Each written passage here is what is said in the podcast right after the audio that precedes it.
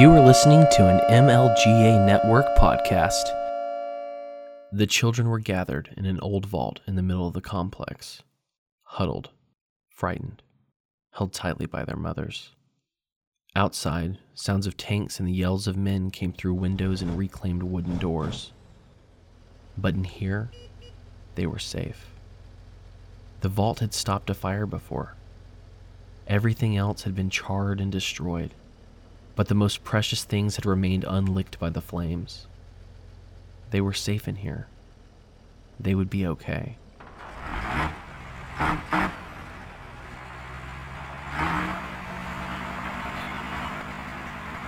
As the tank crashed into the building, the modified nozzle began shooting a searing gas into the vault. Their little lungs filled with poison as their mothers looked on with horror, helpless unable to do anything except hold wet sheets or towels over the mouths of their children, as gas masks aren't fitted for toddlers.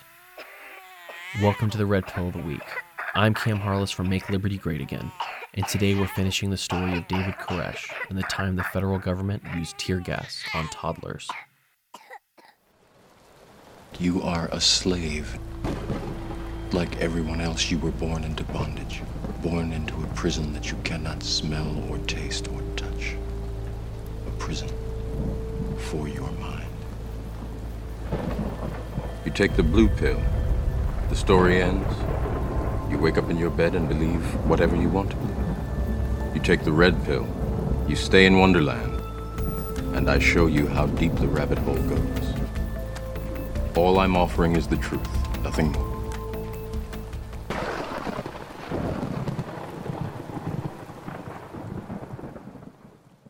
When the FBI pulled up to take over the operations in Waco, it was reminiscent of their time in Idaho. The ATF had screwed the pooch, and four more ATF agents had died. They had to clean up their mess. The FBI began their negotiations with David Koresh and the others holed up in Mount Carmel. One of Koresh's requests was that they not burn the church down and to please not shoot the people or the kids. They gave the Davidians a video camera and asked them to explain who they are why they were there, and what was going inside of that house. These videos at the time were not given to the press. This would have softened the public sentiment on Koresh and the Davidians. The decisions in the negotiation were not made by the FBI negotiators. Instead, they were decided in D.C. This did not please the negotiators in the least. They had to work in the moment to try and ensure a peaceful end to the standoff. The FBI brought in their hostage rescue team, this team was headed by Commander Richard Rogers, who had previously been criticized for the part he played in the Ruby Ridge incident. As with Ruby Ridge, Rogers often overrode the FBI site commander and had mobilized the blue and gold tactical teams. FBI snipers were put in places where they could ensure that anyone leaving would be gunned down. The blue team was led by Lon Horiuchi, the sniper that had killed Vicki Weaver on Ruby Ridge. At first, the Branch Davidians still had the ability to communicate outside of Mount Carmel. Koresh gave phone interviews with local news media. The FBI cut off all of the Davidians' communication to the outside world and made sure that the only people Koresh could communicate with was the FBI. After much talking and convincing, Koresh eventually agreed to leave the complex peacefully with everyone inside of Mount Carmel if a taped sermon of his was broadcasted on national news. When they agreed, and the broadcast was through, Koresh nor his congregation left Mount Carmel. Koresh said he felt that God had told him to wait, and he told his people and the FBI negotiators that they should wait on God to sort everything out peacefully. The FBI has since claimed that Koresh had promised to come out five times and reneged every time. There is absolutely no evidence or phone records to corroborate this claim. A psychological profile was performed on Koresh, the profiler sent out four memos that told the FBI to be cautious and non confrontational with Koresh. The profiler claims that he was pressured to change the assessment to justify a more confrontational approach. Then, the FBI began their psychological warfare campaign.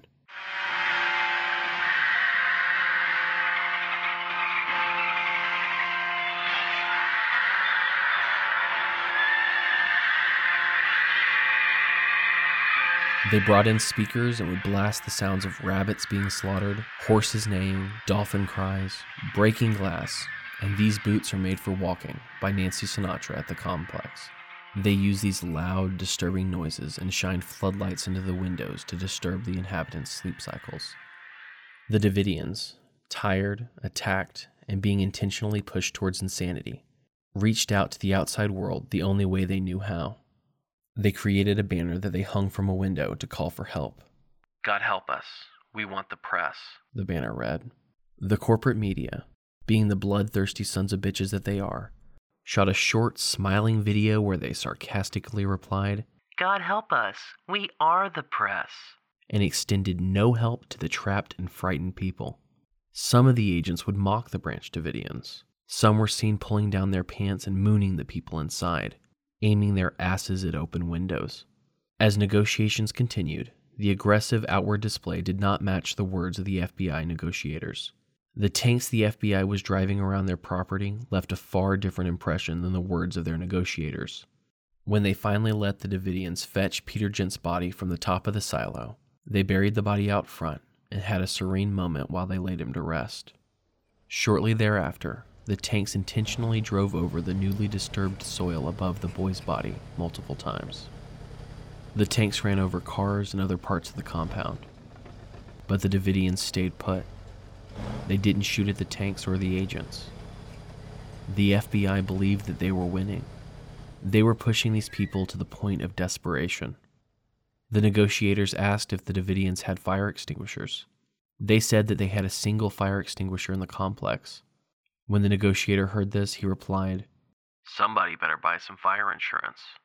Locals and people from all over the country came to Waco to witness this standoff. They couldn't get too close to the actual property, but they brought telescopes and made a party out of it.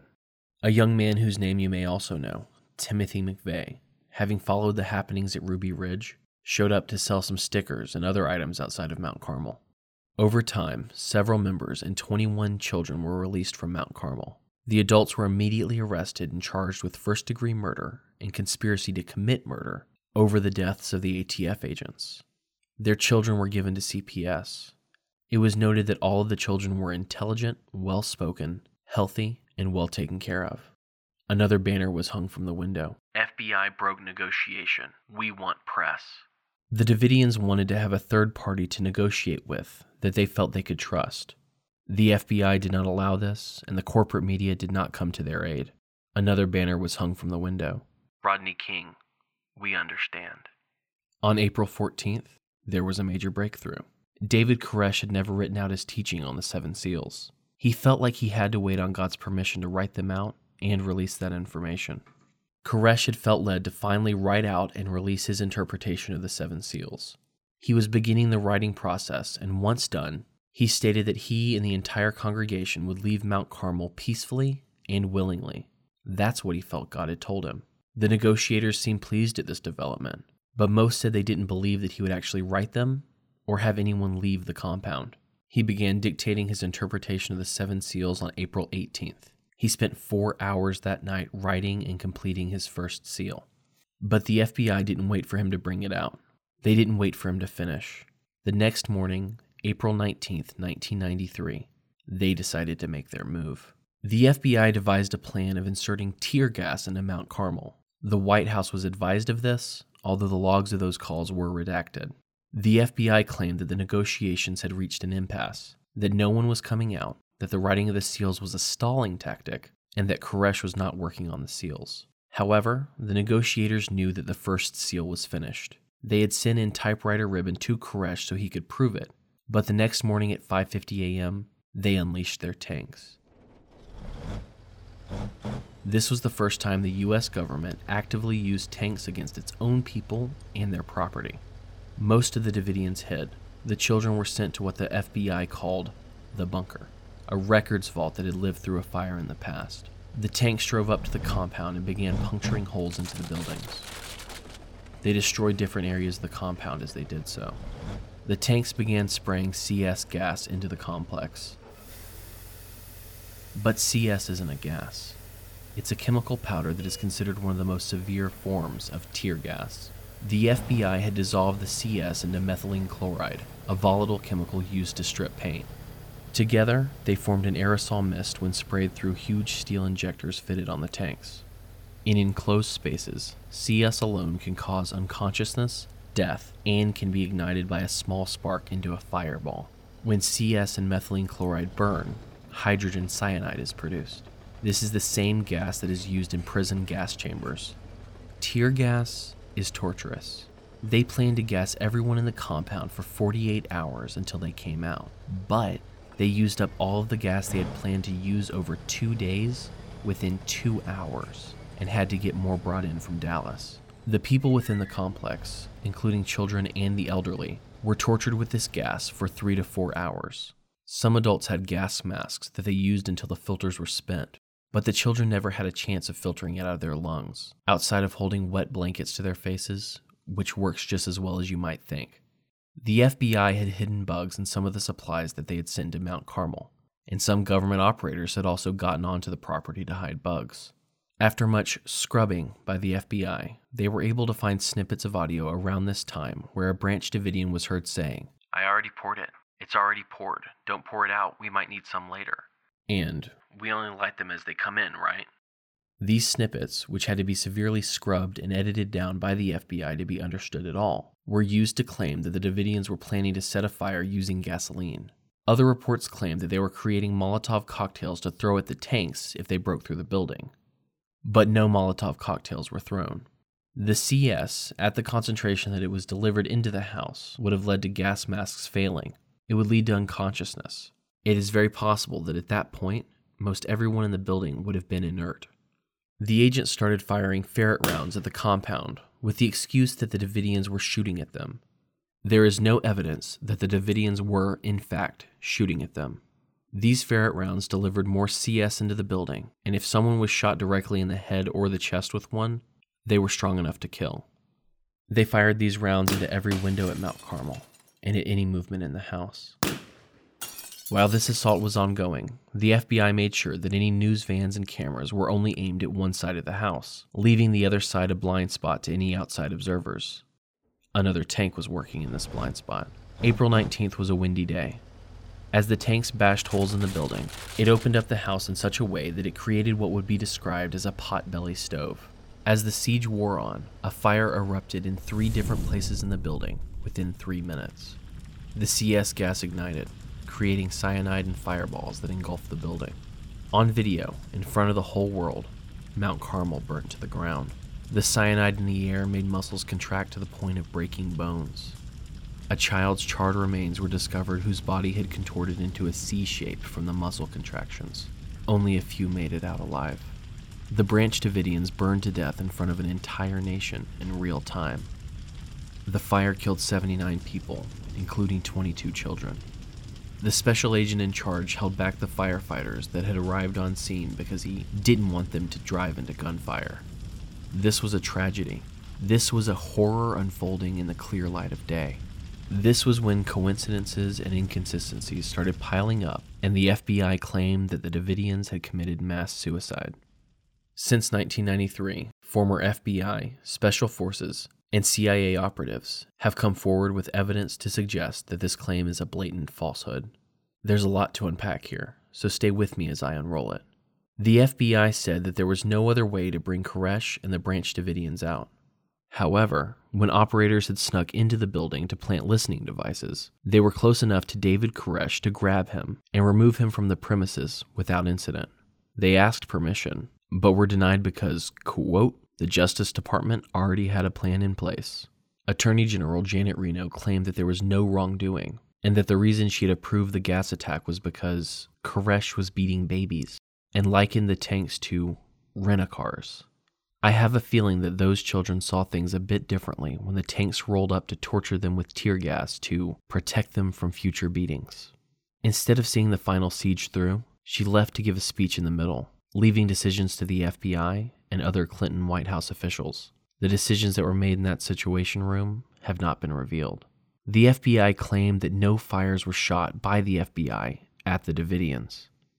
Edward Allard, the creator of FLIR technology, an infrared technology that was used by the FBI, watched the footage taken above Mount Carmel before the fire from an FBI plane. He counted 62 individual shots aimed at Mount Carmel from the outside before he stopped counting. In the infrared video, you can see what looks like two people dropping out of the tank and taking a flanking position to cover the tank as it entered the building. There were flashes of light coming from these figures that matched automatic weapons fire at 10 flashes per second, or 600 rounds per minute. The FBI claimed that these must simply be light reflections that the camera caught. Light flashes made by reflection, Allard says, would not show up like that on a FLIR camera. He said for that to have been the case, the plane would have to have been circling Mount Carmel at Mach 3. There is no other explanation of these flashes outside of gunfire. There is nothing in nature that can match the rate of these flashes. The FBI claims to have replicated the incident and that the flashes could, in fact, come from reflections.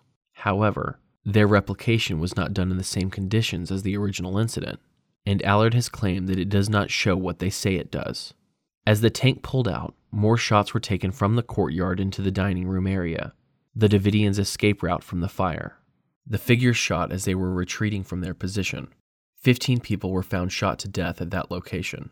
All of this was verified by a third party, Infraspection, who said, It was obvious to me on several occasions that there was gunfire or automatic weapon discharge, seemingly fired towards the building from the outer perimeter. They continued, Due to the potentially sensitive nature of this material and the resulting negative repercussions to infraspection, we are choosing to decline any further comment surrounding this taped incident and our subsequent professional opinions regarding its viewing. 60 Minutes, who was in contact with infraspection, did not share this information at the time. Carlos Ghigliotti, a FLIR expert, agreed with Allard's assessment that this must be automatic weapons fire, but was found dead prior to turning in his report. Lon Horiuchi, the murderer of Vicki Weaver, claimed that he did not fire his weapon. At his sniper position, there were four spent shell casings. Around 27 Davidians died of gunshot wounds. The FBI claims that they either shot themselves or were killed by other Davidians. One child was found with a wound indicative of stabbing. Some believe that gunfire caught on infrared video tells a different story. The FBI claimed that they had not run over any of the Branch Davidians with their tanks, and that no bodies were found in the area where they had driven into the complex with their tanks. Just a bit further into the complex, in the location where they entered, five bodies were found. Stephen Henry had a gunshot wound to his chest, and his leg was sheared off at the hip. Later examination showed that James Riddle's body was torn apart by wounds that matched tank treads. A tread reportedly came off during the operation due to getting jammed on something red. Infraspection has concluded that there were occasions on this video that seemed to appear as though people were entering, exiting, or being run over by an armored vehicle. There was no damage to the tank submitted on the official damage reports. The FBI claims that they did not start the fire. Of the three fires that started within three minutes in the complex, there was a flash in the gym that was consistent with the detonation, according to Allard. Infraspection concluded a portion of the video showed a flash or pyrotechnic explosion in one portion of one of the buildings. The detonation in another area where the fire started was found to be consistent with the detonation of a hand grenade or a flashbang. Six flashbangs were found in the evidence six years later. They appear to have gone through the structure and were found in all three points of the fire's origin. They were mislabeled as silencers or gun parts in the evidence locker. Once the fire died down and all of the bodies were burned, the Branch Davidian flag flew off of their flagpole. The ATF spent no time in raising an ATF flag to fly in its place. If that's not a mark of conquest, I don't know what is. From there, evidence and bodies were collected and the property was bulldozed. Destruction of a crime scene that quickly is not typical. There, they found the automatic weapons they were looking for although several claimed that those guns were not on the premises prior to February 28th. The FBI took all of the evidence from local authorities to examine themselves. A local coroner had sent out an employee with a video camera to document the incident. The tape was taken on site by an agent. The tape was never returned. Allegedly, it was misplaced. As mentioned before, the tape of the first shots of the first raid from three different cameras were lost as was the door that would have showed who had taken the first shots. The bodies that were recovered there were held in freezers by the FBI. The power to those freezers happened to go out, and the bodies lost much of their forensic value. The FBI said that they had no help from the military in the siege at Waco. But on April 14th, Janet Reno had a meeting with the FBI command team and Brigadier General Schoomaker and Colonel Boykin from the Delta Force. This meeting was allegedly meant to convince Reno to authorize the final assault. Previously confidential documents prove that Delta Force was at Waco despite assertions to the contrary. Over 10 Delta Force operators at Waco participated, and Delta Force members have admitted to being in a firefight with the Branch Davidians. The only person who can give authorization to use the Delta Force or the American military against American citizens on American soil is the president, which means that President Clinton was not only aware, but approved their involvement. He even admitted to doing so. Vince Foster was the point person for the White House in the case of Waco. After his untimely suicide, a search was done in his office. The FBI conducted a search and found no documents about Waco whatsoever. Maggie Williams, the chief of staff to First Lady Hillary Clinton, had visited Foster's office the night of his death and removed a box of files. Foster's assistant took the box to the presidential residence to be reviewed by the First Lady. Foster's assistant testified to this under oath. All throughout the siege, David Koresh was likened to Charlie Manson and Jim Jones. He was a cult leader. He was a rapist. He was a child abuser. They use language that is hard to get away from that pushes this narrative. Army of God, Sinful Messiah, Compound, Bunker, Cult Leader. They didn't show the home videos made by the Branch Davidians before the fire, and they never spent time to find out who the people were. It seems clear that they had a plan to boost the ATF's reputation, and things went as wrong as possible, and this many coincidences points to a cover up. Was David Koresh a messiah? No. Was he a cult leader? Yes, but not in the way they attempted to paint it. Did he take advantage of his station? Yes. Was he a polygamist and did he marry teenage girls? That seems to be the case. But the real question we need to ask here is did the government overstep its bounds? Did they, in the very least, begin a process that killed 85 people needlessly? Did they have the right to gas toddlers, even if David Koresh owned automatic weapons? Did they set up one of the most public executions in American history and televise it to the masses? The siege at Waco is one of the most disgusting displays of American law enforcement in history. Kids were tortured and burned to death because the ATF, the FBI, and the White House had something to prove. When that didn't pan out, they had to cover their tracks. 85 people died because they stood up for their peculiar religious beliefs and their right to bear arms. Autopsies revealed that some women and children were found beneath the fallen concrete wall of a storage room and died of skull injuries. One report claimed that the evidence hints at the use of a shape charge in that area. Autopsy photos of other children locked in what appear to be spasmic death poses are consistent with cyanide poisoning, as produced by burning CS gas. It doesn't matter if David Koresh was the leader of a doomsday cult, or if he had automatic weapons. Those kids didn't deserve that. Those women didn't deserve that. The men, including Koresh, didn't deserve that. The state has said that this was the only way. They said that Koresh was stalling, they said that he wasn't going to write the Seven Seals manuscript and that tear gas had to be pumped into Mount Carmel. But Ruth Riddle came out of that fire with the manuscript. They lied, and people died. The investigation and hearings that were conducted by Congress were heated, morbid, and enlightening. Orrin Hatch fought for the FBI. Joe Biden defended the ATF. Chuck Schumer degraded survivors and witnesses in the defense of the state. The Clintons authorized military force on citizens. These are your rulers. These people are still in power. Joe Biden and Hillary Clinton still want to ascend to the presidency. They would look you in the eye and tell you with a straight face that you have to trust the people in charge. I don't know about you, but I'm not willing to do that. There's your red pill. Don't take the whole bottle. I was old and lonely, living in the dark. No light, no comfort that anyone would impart. Wishing I was dead, no longer here. Until I heard a little girl who stood beside my chair.